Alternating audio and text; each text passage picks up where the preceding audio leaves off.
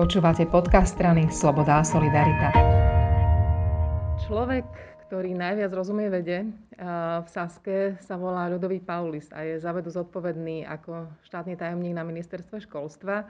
Ľudovít, vy ste fyzik, vy ste lekár a zaoberali ste sa dlhodobo aj lekárskym výskumom, čiže mi prídete ako najpovolanejší človek, s ktorým by som sa mohla rozprávať o tých pochodoch, ktoré sa dejú momentálne okolo vakcíny Sputnik na Slovensku. Ja zhrniem, čo je také veľmi zjavné na verejnosť. Priviezla sa sem vakcína Sputnik.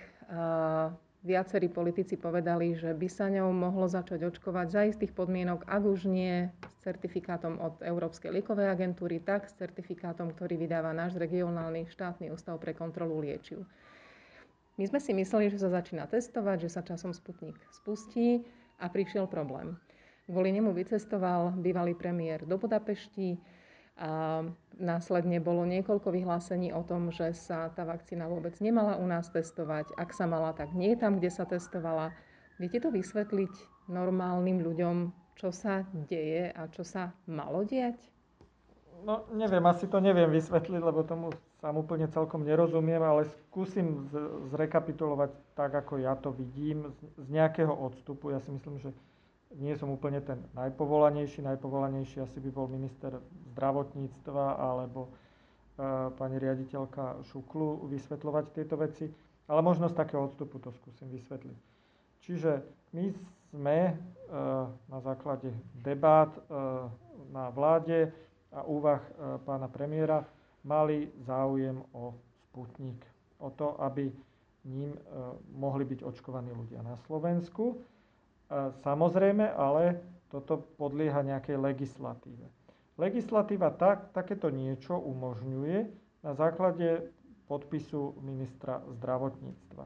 Minister zdravotníctva toto aj podpísal, ale vzhľadom na to, že toto je naozaj veľmi citlivá záležitosť, že sa nejedná o e, vybraný liek pre nejakú úzkú skupinu ľudí, ako je to myslené v tej legislatíve, Nejedná sa ani o nejaké reálne klinické testovanie, ako je druhá možnosť, ktorá je myslená v tej legislatíve.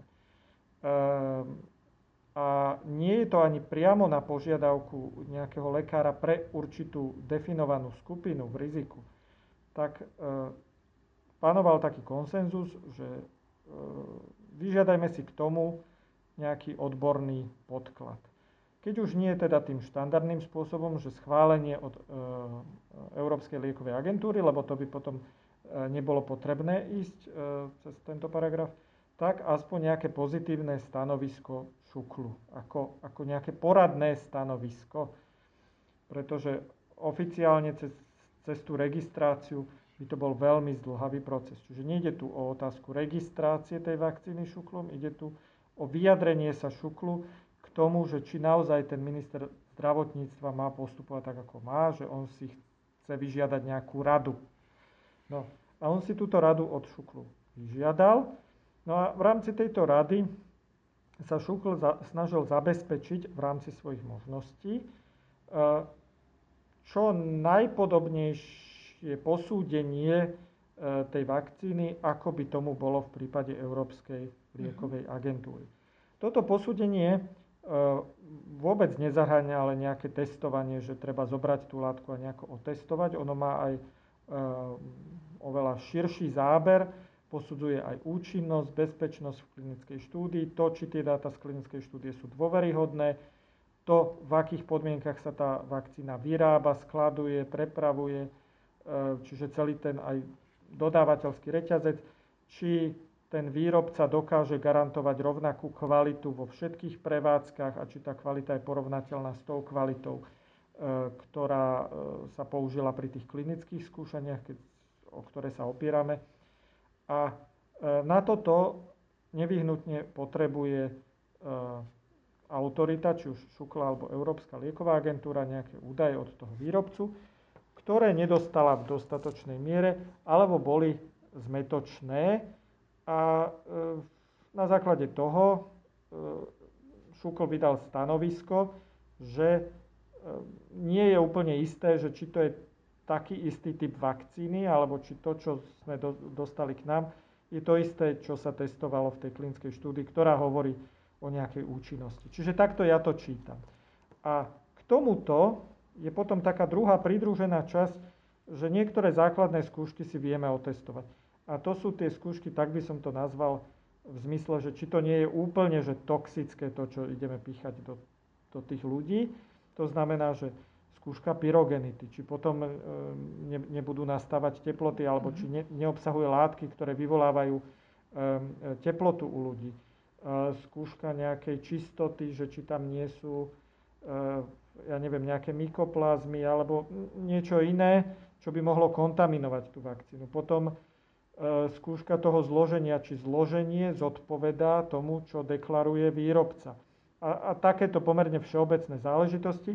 No a e, tieto pre Európsku liekovú agentúru, keď schváluje vakcínu, tak musia robiť vyslovene, že certifikované laboratória, e, OMCL laboratória. A my také laboratórium e, oficiálne nemáme, ktoré by toto bolo schopné robiť u nás na vakcínu. Ale e, keďže sa tu nejedná o skutočný proces schvalovania, tieto OMC laboratória nás odmietli, aspoň takto reportoval Šukl, tak e, je lepšie mať aspoň nejakú informáciu, ako nemať žiadnu informáciu. A tá informácia tak či tak bude rovnaká, ona bude správna a dá sa na ňu e, spolahnúť. Prípadne by sa minister zdravotníctva podľa nej mohol rozhodnúť, keďže Prípadne si by ten sa mohol, hlas. akože keď, keďže mm-hmm. sa jedná o nejaký poradný hlas tak toto zverili e, laboratórium e, e, Slovenskej akadémie, mhm.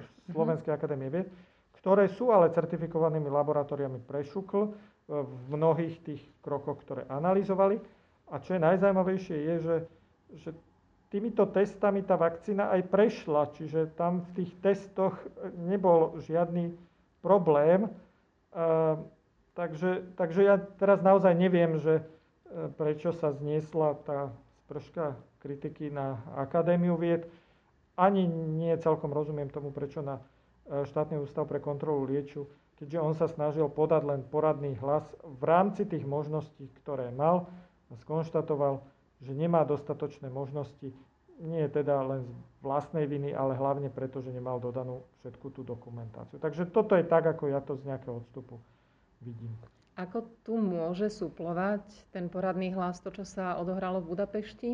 A, a ako tu môže zohrať rolu ten posudok, ktorý príde možno z Maďarska?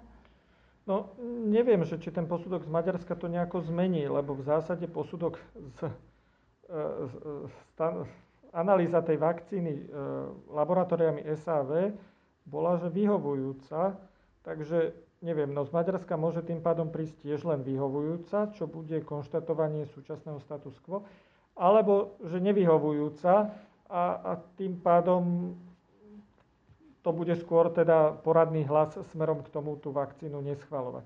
Takže neviem, ako to má prispieť k tomu um, prijaťu tej vakcíny. Každopádne e, sú, je tam niekoľko zmetočných informácií o tom, že sú rôzne zloženia, rôzne textúry, rôzne šarže, rôzne vlastne látky, o ktorých sa reportovalo v karentovanom časopise, ktoré prišli k nám, ktoré prišli do Maďarska.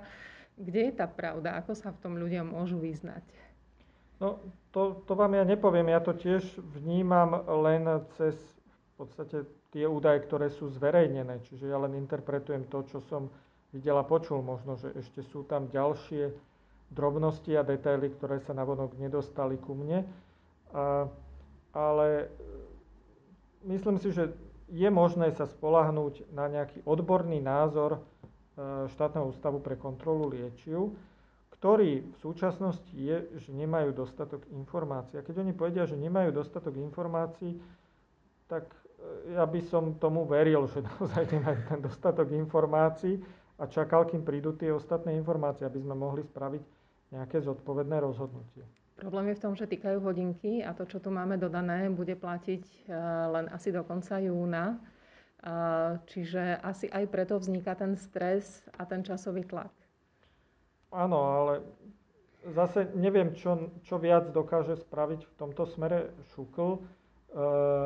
Myslím si, že keď chceme nejako tie stykajúce hodinky predbehnúť, tak jediná cesta je naozaj tlačiť na to, aby sme dostali tú pre, potrebnú dokumentáciu, ktorú na zodpovedné posúdenie a tzv. informované rozhodnutie o tom, že či to chceme použiť alebo nechceme použiť, naozaj potrebujeme. Ono, aj ten informovaný súhlas, ktorý aj pri nejakých jednoduchých výkonoch sa dneska um, nejakým spôsobom uplatňuje, a je to základ zdravotníckej etiky, tak, tak on sa volá, že informovaný. To znamená nie len, že tak s niečím súhlasím, ale že naozaj uh, Viem, s čím súhlasím. v istej miere detailu viem, s čím súhlasím a že ma niekto oboznámil s rizikami a možnými prínosmi a ja sa teda rozhodujem. A na to my teraz nemáme dostatok podkladov, takže je možné vyhlásiť nejaký, teda očkovať na základe nejakého neinformovaného súhlasu akurát. Tak. tak dúfajme, že k tomuto nepríde. Ďakujem vám veľmi pekne. Nech sa páči.